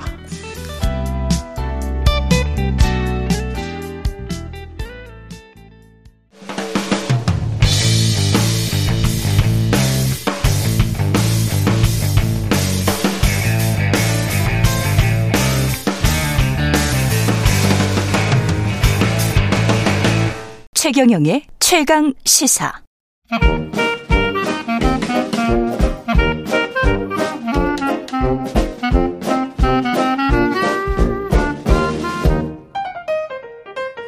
네, 최경영의 최강 시사 월요일은 경제합시다 코너가 있는 날입니다. 서강대학교 경제대학원의 김영익 교수 나와 계십니다. 안녕하십니까? 예, 안녕하십니까? 예, 주택 공급이 잘 안 되고 있는 것 같습니다. 착공 예. 실적이 지난해에 비해서 반토막 났다. 예, 그렇습니다. 예. 국토교통부가 매월 발표하고 있는데요. 올해서 들어서 7월까지 보니까 10만 2천 가구가 좀 넘습니다. 전국이요? 예, 예, 예. 예. 그런데 이게 작년에 비해서 같은 기간에 비해서 54%나 감소했고요. 음. 10년 평균이 27만 3천 가구 정도 됐거든요. 예. 그리고 10년 평균에 비해서 63 3%나 감소했습니다. 어. 예, 주로 그 지역별로 보면은 예, 대구가 제일 많이 감소했고요. 서울, 인천, 뭐 60, 70% 감소하고 있습니다. 서울, 인천도 6, 70%는 감소를 예. 했네요. 예, 예. 예. 이 주택 인허가 물량도 많이 줄었습니다. 예, 마찬가지로 7월까지 보니까요. 20만 한 7천 가구로 작년에 비해서 한 30% 감소했고요. 예. 역시 그 10년 평균에 비해서도 한 31% 정도 줄어들었습니다. 예. 착공도 인허가도 예. 잘안 된다. 이게 원자재 비용 문제도 있을 거고 금융 비용 문제도 있을 거고 여러 가지가 겹쳐 있을 것 같은데 예. 하나하나 좀 설명을 해 주십시오. 원자재 같은 경우는 어느 정도로 비용 부담이 큽니까? 그래서 저도 그 예. 뭐 책상에만 앉아 있기 때문에 예. 잘 모르기 때문에 현장에 있는 사람들 제자들 좀 동원해 가지고 아. 들어봤었어요. 예, 건설 회사에 있는. 예, 그래서 예. 보니까 원자재 가격 임금이 너무 많이 올랐다. 그리고 PF 같은 게 정말 음. 안 된다. PF 부동산 프로젝트 파이낸싱. 예, 예. 예. 예. 그래서 예. 최근에 그 대한건설협회에 따르면 벌크 시멘트 가격이 3년 전에 톤당 한 7만 5천 원 정도 됐다는 겁니다. 예. 근데 현재 11만 6,600원 정도로 음. 한 54%가 올랐고요. 예. 철근도 톤당 한 3년 전에 61만 5천 원에서 현재 한 63% 정도 올랐다는 거고요. 지금 100만 원? 예. 예. 예. 그다음에 임금도 91개 일반 공사 직종 평균 일당이요. 하루에 그 8시간 근무를 가정한 건데 25만 3천 원 정도에서 예. 25만 3천 원으로요. 예. 뭐 한 2년 전 작년에 비해서 거의 7% 정도 올랐다는 겁니다. 그렇군요. 예. 예. 일단은 어, 집을 짓는데 공사 비용이 너무 많이 든다. 예, 예. 게다가 이게 집을 지을 때 은행에서 대출을 받아서 주로 집을 짓지, 짓지 않습니까? 예, 예. 건설사들도 마찬가지고. 근데 이제 자금 조달에도 어려움을 겪고 있습니다. 건설사들이 그죠? 예, 그렇습니다. 우선 그 전에 했던 거 PF 예. 금리가 좀 많이 오르고 있다는 겁니다. 음. 그래서 2년 전에 한 4 내지 5%였는데요. 지금은 한 8 내지 9%.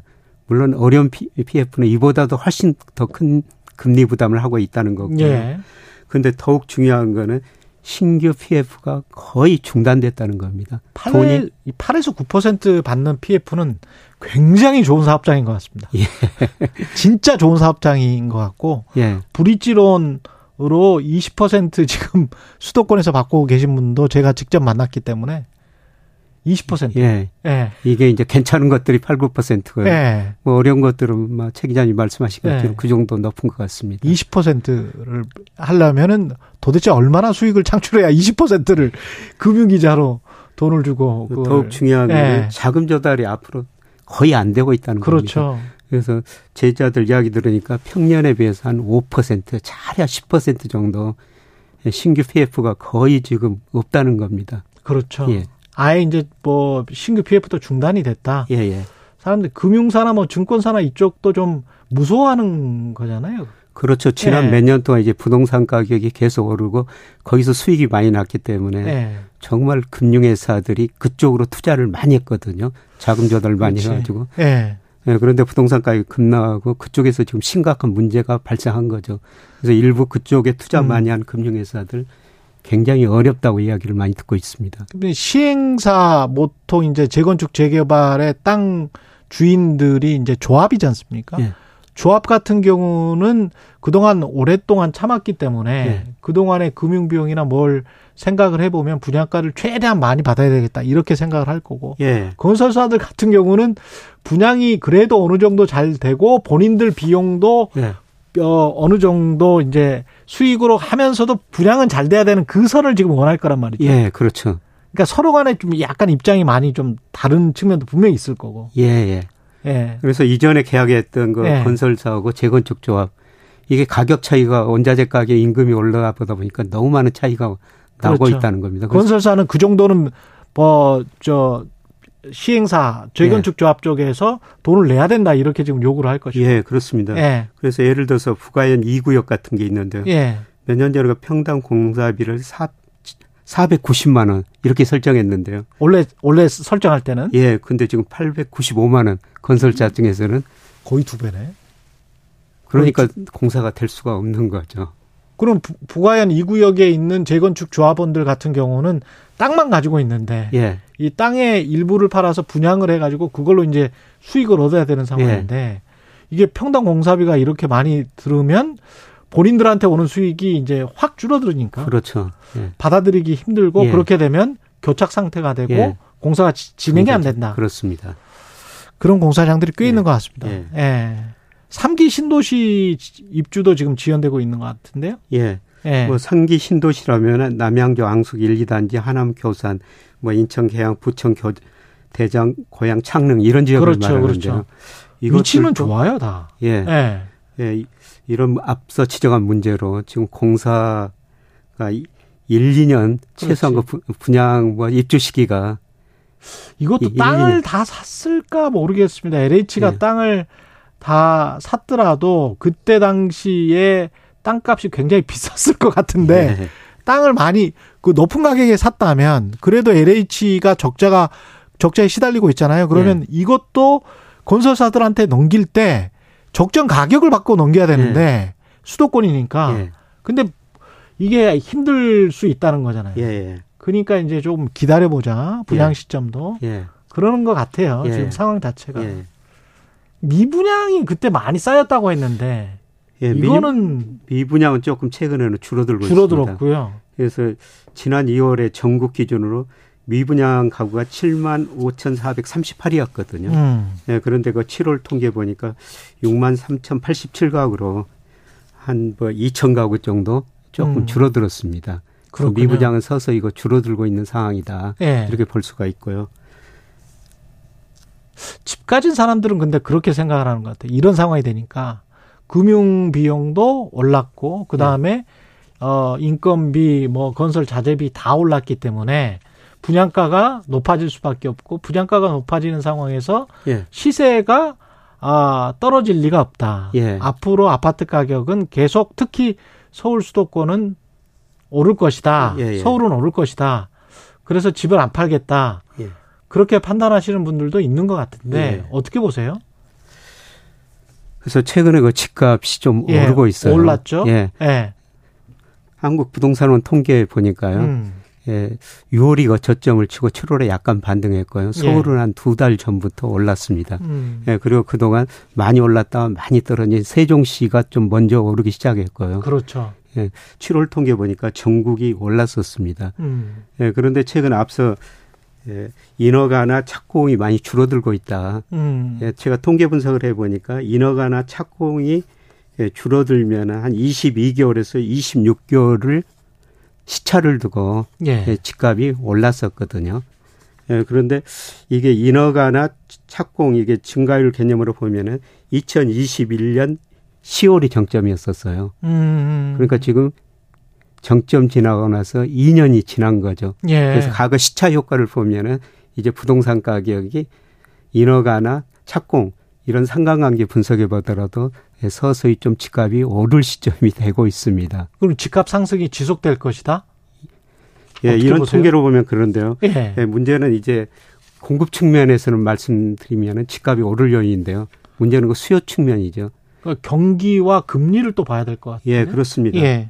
예, 경기 금리 뭐 별로 지금 금리도 상당히 높은 수준이고요. 그렇죠. 예. 예, 경기 안 좋습니다. 예, 그리고 집을 살려면은 돈이 있어야 되는데요. 통계청 지난 통계 보니까 2분기 실질 소득이요. 작년에 비해서 거의 4% 정도 감소해 버렸습니다. 음. 예, 그리고 중기적으로 보더라도 우리 잠재 성장률이면 2%에서 1% 후반으로 진입하는 과정이죠. 예. 잠재 성장이 떨어지면 소득이 늘어난 속도가 줄어들고 있고요. 당연히. 예. 예, 그리고 최근에 또 집사기에서 가계 부채가 좀 많이 늘어났지 않습니까? 예. 2분기 가계 부채가 1863조였었어요. 음. 예, 그래서 정부가 최근 좀 규제하게 나섰고요. 그렇죠. 예, 특례 보금자리 론도 다 이제 소진이 됐고. 예, 그렇습니다. 예. 예, 그리고 금융회사들이 금리를 많이 주다 보니까 은행으로 돈이 많이 들어오다 보니까 이걸 운용하기 위해서요. 최근에 그 주택담보대출 50년짜리를 내놨거든요. 그랬었죠. 예. NH였습니까? 예. 예. 주요 은행 다섯 개 은행들이 다, 다 했었습니다. 예. 그래서 이게 최근에 급, 급소하게 늘어버렸거든요. 예. 지난 주말까지 보니까 거의 5조 2천억 원 정도까지 주택담보대출 50년 만기가. 50년이라니까. 예. 예. 일단 뭐 먼 미래 갚는 거니까 일단. 그래서 네. 정부가 네. 이게 최근에 너무 많이 늘어나니까 네. 은행들한테 이것 좀 자제해라 아. 이렇게 좀 권유하고 있는 것 같습니다. 네. 대출 억제가 좀 나오고 있다. 예. 그래서 이런 수요 측면에서 보면은 음. 공급 측면에서 보면 집값 상승 요인인데 그렇죠? 수요 측면 보면은 집살 돈도 별로 없고 금리도 높고 은행에서 돈 빌리기가 쉽지 않을 거라는 겁니다. 앞으로 경기 전망도 그렇게 바뀌지 예. 않고. 예, 그래서 오르더라도 매우가 서서히 오를 수밖에 없는 거고요. 그러니까 공급도 마르고 예. 수요도 말라가는 그런 상황이 그렇죠. 근데 지난번에 이제 특례 보금자리론으로 수요를 반짝 진작을 예. 시켰었던 거거든요. 예. 그때. 근데 이제 예. 그 돈이 상반기 때 다 빠져나가고 나니까 예. 그냥 바닷물에서 썰물이 시점이 예. 되는 것처럼 진짜 수요자들이 돈이 있느냐의 문제와 관련해서는 돈이 그렇게 많은 것 같지는 않다.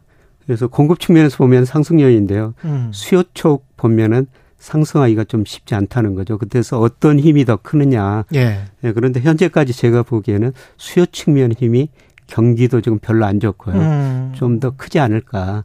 예. 그래서 지금 뭐 상승하더라도 큰 폭 상승은 기대하기는 힘들고요. 예. 뭐 안마하게 상승이나 아마 제자리 걸음 걷지 않을까 이렇게 생각이 됩니다. 지난번에 출연하셨을 때 집값과 관련해서 예. 내년 초까지는 좀 기다려보는 게 낫겠다. 예. 예. 예. 뭐 그냥 지지부진한 상태를 예상을 예. 하셨는데 지금도 비슷하세요? 예, 그때 제가 말씀드린 거는 예. 한국은행에서 주택 가격 전망 심리 지수라는 게 있거든요. 그렇죠. 예, 그게 그 작년 11월에 61이었었어요. 예. 예, 그리고 올 8월 보니까 107로 심리가 많이 개선됐더라고요. 아. 근데 이 심리가 주택 가격에 한 13개월 정도 선행을 했었어요. 아, 그래서 그랬군요. 예, 그걸 보고 내년 뭐 상반기가 집값이 저점일 수도 있다. 예, 음. 예, 그래서 뭐 집이라는 게 사는 곳이기 때문에 뭐 실수요자는 뭐 사도 괜찮은데요. 음. 예, 그런데 조금 더 집 살려면 엄청난 돈이 들어가고 또 은행에서 돈 많이 빌려야 되지 않습니까? 그렇죠. 뭐 이런 분들 같은 경우는 지금은 경기 여건을 고려하면은 조금 더 기다려 주셔도 되지 않을까. 네, 그렇게 생각이 됩니다. 모든 분석에 있어서 김영희 그 교수님이 정말 분석을 잘 하시잖아요. 근데 그 시점이 딱 동결이 돼 있어요. 그러니까 107이라는 그 시점은 예. 지금 현재 시점이고 예. 이, 이 107이라는 소비자 심리 지수가 예. 유동적이기 때문에 오늘이나 내일 어떻게 변할지는 또 아무도 모르는 거기 때문에 다음 달에 그렇습니다. 그 60일에서 107까지 올랐던 심리가 어 어떤 모멘텀 때문에 떨어질 수도 있고 또는 올라갈 수도 있거든요. 그러니까 107이라는 그 근거에서 지금 말씀을 하시는 거잖아요. 그렇죠. 그 예. 근거는 예. 107이었었는데요. 예. 예. 그런데 아마 다음 달에는 그 심리가 좀 떨어질 것 같습니다. 그렇죠. 왜냐하면 예. 지금 국제 유가가 많이 오르다 보니까 예. 또 한국은행이 9월 그 금통이 금리 결정 통화정책 방향 결정회의를 하는데요. 맞습니다. 예. 이게 물가가 오르다 보니까 고민이 좀 많을 것 같습니다. 그 물가가 오르는데 지금 경기는 별로 안 좋거든요. 그렇죠. 이러다 보니까 아마 9월 소비자 심리지수 발표할 때요. 네. 주택가격 심리지수도 저는 다시 떨어져 떨어지지 않을까 그렇게 전망하고 있습니다. 지금 그나마 플러스가 그 꾸준히 되고 있는 거는 민간 소비였지 않습니까? 우리 예. 경제에서. 근데 그 민간 소비도 조금씩 지금 불안한 심리가 있으면 예. 민간 소비마저 돌아서면은 상당히 안 좋은 상황이 되는데. 그렇죠. 그러니까 실질 소득이 감소하니까요. 예. 우리 가게가 소비할 여력이 그렇게 크지 않습니다. 그래서 예. 지난 2분기에 그 한국은행 우리 경제가 0.6% 성장했는데 민간 소비가 감소했거든요. 예. 아마 3분기에도 소비가 증가하지는 쉽지 않을 것 같고요. 예, 그만큼 소득 늘어나는 속도가 뭐 줄거나 예. 혹은 정체되고 있다는 겁니다. 이런 걸 고려하면 음. 아마 다음 달에는 심리 지수가 조금 더 떨어지지 않았을까. 다음 달 좀 지표 지켜봐야 될 것 같습니다. 예, 끊임없이 지표는 확인을 해봐야 될 것 같습니다. 예, 여기까지 듣겠습니다. 경제합시다. 서강대학교 경제대학원의 김영희 교수였습니다. 고맙습니다. 예, 고맙습니다. KBS 일라디오 최경련의 최강시사 듣고 계신 지금 시각은 8시 45분입니다.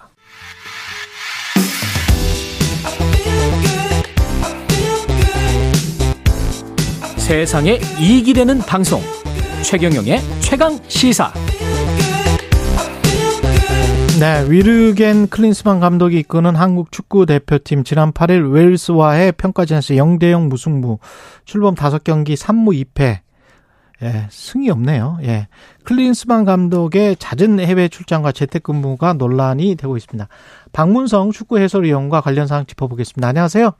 네, 안녕하세요. 네. 예. 웨일스가 뭐 그렇게 센 팀은 아니죠? 그렇다고 해도 뭐 그렇게 약한 팀은 아니겠죠. 아, 지난 네. 카타르 월드컵 때 본선에 올랐던 팀이기도 하고요. 예. 물론 뭐 우리보다 피파 랭킹도 낮고 하니까 예. 사실 뭐 어려운 상대까지라고 할 수는 없습니다. 예. 근데 손흥민, 조규성, 김민재 월드 클래스 선수들이 다 출전했는데 많이 아쉬운 경기였습니다. 그죠? 그렇죠. 지금 말씀해 주셨던 것처럼 사실 우리 선수들의 소속팀의 지금 레벨을 보면 예. 어, 역대급이라고 하는 표현을 써도 뭐 지나치지 않을 것 같아요. 예, 예. 예. 그러니까 토트넘, 뭐 바이리 미넨, 음. 유럽에 있는 선수들로만 거의 주전이 다 꾸려줄 정도니까요. 예. 뭐 이번에 이강인 선수가 부상 때문에 들어오지 못했지만은 선수 구성 자체는 너무 좋다라고 하는 거니까. 예. 그런데 어, 팀으로 모아놨더니 경기력이 지금 올라오지 않고 있다. 그것도 다섯 경기 동안 승리가 없다 보니까 결과를 떠나서 팬들이 가장 큰 불만은 내용인 것 같아요. 음. 왜 좋은 선수들이 있는데 좋은 경기 내용이 안 보이지? 이거에 대한 불만이 좀 많은 것 같습니다. 그렇군요. 이게 지금 클린스만 감독이 원격 재택근무를 하고 있습니까? 음, 네, 뭐 실질적으로 그렇다고 좀 봐야 될 것 같은데요. 어, 우리나라 감독으로 부임한 게 6개월입니다. 예. 어, 그러니까 6개월 됐어요? 6개월, 예, 6개월 됐는데요. 예. 한국에 체류한 날짜를 세보면 예. 한 67일? 그러니까 67일. 한 두 달 정도. 그러면 어, 디에 있는 거예요? 어, 뭐, 이제 집이 있는 미국에도 계시고, 미국 뭐 유럽에도 계시고. 원래 독일 사람 아닙니까? 아, 독일인데, 예. 그, 진작에 미국에 집을. 아, 미국에. 예, 그래서 예전에 독일 대표팀 할 때도 예. 미국에 거주하는 문제 때문에 좀 시끄러웠던 적이 있습니다. 미국에 집이 좋나 보군요. 아, 제가 뭐 집에까지 못 가봤는데 아무래도 뭐 잘 사시니까 좋으시겠죠. 예. 예. 그리고 게다가 이제 그, 그 전에 지금 아까 말씀하셨습니다만은 첼시 바이에른 뮌헨 레전드 매치에도 최종 불참했었었고 이번 아, 대표 그 논란이 예. 있었죠. 예. 네. 그러니까 대표팀 소집 기간인데 예. 어, 바이에른 뮌헨과 첼시의 레전드 매치가 있었는데 아무래도 이제 독일 출신이고 바이에른 뮌헨이 있으니까 그렇죠. 거기 이제 그 레전드로 어 초청을 받았던 거예요. 그래서 예. 이제 처음에 간다 안 간다 말이 있었습니다. 협회는 아주 좀 급하게 음. 아이 뭐 그런 일이 있어 초청 받았었지만 뭐 갈 마음은 없었다. 라고 음. 진화에 나서긴 했지만은 지금 예. 여러 가지 이야기를 좀 들어보면 실질적으로 고민을 했던 건 사실인 것 같아요. 그래요. 감독이. 그러니까 예. 이제 팬들 입장에서는 아니 해도 해도 그렇지 지금 대표팀 소집 기간인데 중간에 개인 일정을 또 소화하시면 어떻게 합니까? 이런 아. 그러니까 저는 이제 그렇게 생각해요. 재택근무와 관련해서는 예. 그러니까 예를 들면 요즘 우리 사회도 그렇지만은 코로나 시, 시대를 거치면서 이제 뭐 그렇게 줌이라든지 이런 화상 회의도 많이 하고 그렇죠. 어, 뭐 재택근무도 네. 많이 하니까 저는 뭐 할수 있다고 봅니다. 그런데 할 수 있다. 결국 네. 예, 그러니까 예를 들면 어느 정도는 할 수 있는데 그 네. 정도가 심한 게 문제가 하나 있고 두 번째는 어쨌든 재택근무를 했더라도 내용과 결과가 나온다고 한다면 우리 팬들도 뭐라고 하시겠습니까? 그렇죠, 그렇죠. 네, 근데 지금 뭐 지금 이 다섯 경기를 했는데 저는 뭐 다섯 경기에서 승리가 없다만 갖고 뭐라는 것이 아니라 예. 아마 지난 웨일스 경기 보셨던 분들은 다 느끼셨을 텐데 어 이게 도대체 어떤 축구를 하고 싶으신 거지? 어, 떤 거를 보여주고 싶은 거지? 그러니까 예. 뭐 결과를 떠나서 이 전술의 컨셉, 나아가려고 하는 방향 이런 게 보이지 않으니까 예. 아니 그래도 6개월이 됐고 다섯 경기면은 결과는 안 나올 수 있지만 그래도 아 클린스만 감독은 이런 축구를 하고 싶어 하는구나라고 하는 비전을 좀 보여줘야 되는데 음. 그런 게 나오지 않다 보니까 그럼 6개월 동안 뭐 한 거지? 어 그래봤더니 한국에 많이 없었네 이렇게 연결되는 거죠. 그래서 음 지금 뭔가 보여줘야 되는 시기이지 않을까? 예, 좀 어쩌면 좀 지나고 있다 그런 시간이 뭐 이런 느낌도 좀 듭니다. 근데 반면에 이제 일본 축구 대표팀은 독일과의 친선전에서 4대 1로 이겼단 말이죠. 이제 그게 어, 심정적으로 더 속상한 일이죠. 예. 그러니까 뭐 일본은 일본이고 우리는 예. 우리인데. 아니 일본은 근데 왜 요즘 왜 이렇게 잘합니까? 아 일본 잘합니다. 사실 예. 일본이요. 그 일본은 진작에 이제 유럽파들만으로도 어, 대표팀을 다 꾸릴 정도가 됐었고요. 사실 예. 지난 카타르 월드컵 때도 상당히 인상적인 활약을 좀 했었고 음. 지금 경기력이 굉장히 높아요. 그러니까요. 그럼에도 불구하고 독일은 그렇게 쉬운 팀이 아니죠. 그렇죠. 근데 그 독일을 그렇게 많은 골을 넣으면서 이겨버리니까 지금 독일 대표팀 감독 그 경기 이후에 해임됐습니다. 아. 네, 그, 어, 그 한지 플릭이라는 감독인데, 네. 그 일본에게 진 다음에 4대1로 진 다음에 바로 해임됐어요? 네, 뭐 그냥 쉬운 말로 잘렸고요. 아. 그 정도로 굉장히 어쨌든 독일 입장에서는 충격적인 패배였고, 일본 입장에서는 어우 엄청난 승리였던 거죠. 근데 이제 일본은 그렇게 승승장구하고 잘 나가는데, 예. 우리는 계속 그러니까 더 비교되는 거예요. 그렇죠. 더 속상한 거죠. 예, 이거 왜 우리는 왜 제자리 걸음이냐. 게다가 우리는 손흥민까지 있잖아요. 지금 손흥민, 김민재 이렇게 있는데. 그러니까 그 축구 팬들은 다 그 용어를 아시겠지만 발롱도르라는 게 있습니다. 예. 그러니까 뭐 제일 축구 제일 잘하는 사람들을 뽑는 거예요. 그걸 그렇죠. 발롱도르라고 하는 예. 표현인데 이번에 발롱도르 전 세계 3위 30인에 김민재 선수가 김민재가 들어가 있어요. 예. 이게 아시아 수비수로는 역대 최초입니다. 그렇습니다. 예. 그리고 손흥민 선수는 그동안 두 번 들어갔었어요. 그 발롱도르 후보에. 예. 그러면 발롱도르 후보를 두 명이나 보유하는 그렇지. 게 현재 팀이잖아요.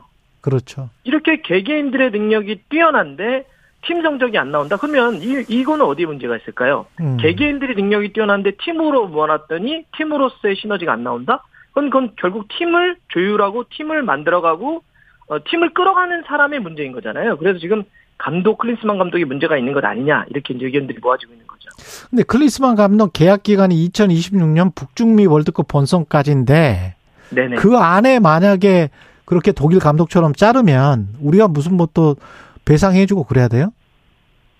그거는 이제 계약 조건이기 때문에 계약 조건 제가 계약 조건 그 서류를 다 보지 않는 이상 예. 어떤 조건이 있는지는 모르겠지만 예. 일반적으로는 그런 게 좀 있습니다. 중간에 규칙 사유가 누구냐? 예를 들어서 감독이 아유 제가 뭐 건강상의 이유나 뭐 신상의 문제 때문에 못 하겠습니다라고 하면 규칙 사유가 감독이 있는 거고 예. 만약에 당신은 우리가 더 이상 끌어가기가 어렵다고 해서 축구협회가 만약에 자르면 축구협회에게 규칙 사유가 있기 때문에 규칙 사유가 있는 쪽에서 그 책임을 묻게 되는데 근데 그 조건이 어떻게 되어 있는지 잘 모릅니다. 아니 근데 부임할 당시에 국내에 상주하겠다라고 말했거든.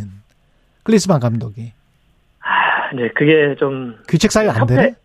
이제 그게 협회가 그러니까 저는 이제 협회가 사실은 예. 그래서 그거를 잘 조율하고 예. 잘 정리했어야 될 문제인데 협회가 그렇게 얘기를 했었거든요. 그러니까 사실 상주 문제 있지 않습니까? 그러니까 계속 아. 그 남아서 하는 문제는 예. 재택근무 이거는 독일 대표팀 할 때 워낙 크게 불거졌던 문제예요.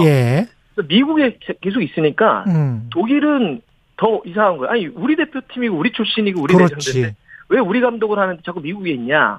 그래서 이번에 우리 감독 할 때도 저희 우리나라 대표팀 감독 할 때도 그 그것 때문에 걱정하는 시선들이 있었어요. 분명히 재택근무할 거다. 아. 그랬더니 협회가 뭐라 했냐면 아 이야기를 했는데 네. 아니라고 한다. 여기 많이 남아서 한다고 한다라고 했는데 실제 뚜껑을 여니까 또, 또 하는 거잖아요. 재택근무지. 예. 그러면 이거는 사실 몰랐던 상황이 아니었고 예견 가능한 상황이었는데 이걸 지금 조율하고 통제하지 못하고 있는 협회가 사실은 저는 조금 더 지적받아야 된다고 생각을 하고요. 예. 그리고 아까 뭐 자꾸 이제 해임 뭐 이런 이야기 전 당장 뭐 그런 당장은 아니에요? 당장은 아니에요? 예, 예. 분위기가? 아, 이건 아. 조금 빠른 것 같고요. 좀 빠릅니까? 감독이 이클스만 감독이 네. 일단 아시안컵에서 자기가 모든 걸 걸고 하겠다고 하니까 아. 예, 일단 내년 1월이거든요. 내년 1월. 그래서 예, 그리고 이제 근데 일정이 모르겠습니다. 이게 근데 계속 안 좋으면 이건 몰라. 여론을 제가 어떻게 할 수 있는 게 아니잖아요. 그렇죠. 이제 수요일 새벽에 사우디 평가전 하고요. 다음 달에 두 번의 평가전 한 다음에 11월이면 네. 월드컵 지역 에선 시작됩니다. 그렇죠. 근데 만약에 근데 그런 과정에서 안 좋으면 1월까지 여론이 못 기다릴 수는 있겠죠. 그 다음에 아시안컵에서 분명히 일본 나올 거 아니에요. 당연히 나와요. 그 일본한테 또 크게 지면 우리가 아주 기분이 안 좋죠. 많이 안 좋고, 예, 그리고 이제 아마 그거에 대한 책임에 대한 후폭풍이 네. 굉장히 커지겠죠. 네. 모르겠습니다. 그 전에 과정에서 잘못될 수도 있고, 저는 어 여러 가지 이제 고민을 좀 해야 되지 않겠나. 근데 여하튼 제가 좀 드릴 말씀은 지금은 사실 협회가 나와서 그 전에도 그렇고 좀 더 뭔가 정리하고 책임질 좀 책임지고 그랬어야 되는데 음. 그런 건 좀 아쉽습니다. 네. 여기까지 듣겠습니다. 박문성 축구 해설위원이었습니다. 고맙습니다. 네, 감사합니다. 네. 그리고 조금 전에 이정현 전 수석이 인터뷰 때 언급한 여론조사 개요는 대선 1년 전 시점인 2021년 3월 9일부터 11일까지 한국갤럽 자체 조사 문재인 당시 대통령 지지율 38%, 2021년 3월 당시 차기 대선 주자 선호도 조사 리얼미터가 문화일보 의뢰로 2021년 3월 6일부터 7일까지 실시한 조사 결과 윤석열 28.3, 이재명 22.4, 이낙연 13.8, 정세균 3.1이었습니다. 중앙선거 여론조사 심의 홈페이지 참조하시면 되고요. 저는 KBS 최경련 기자였습니다. 고맙습니다.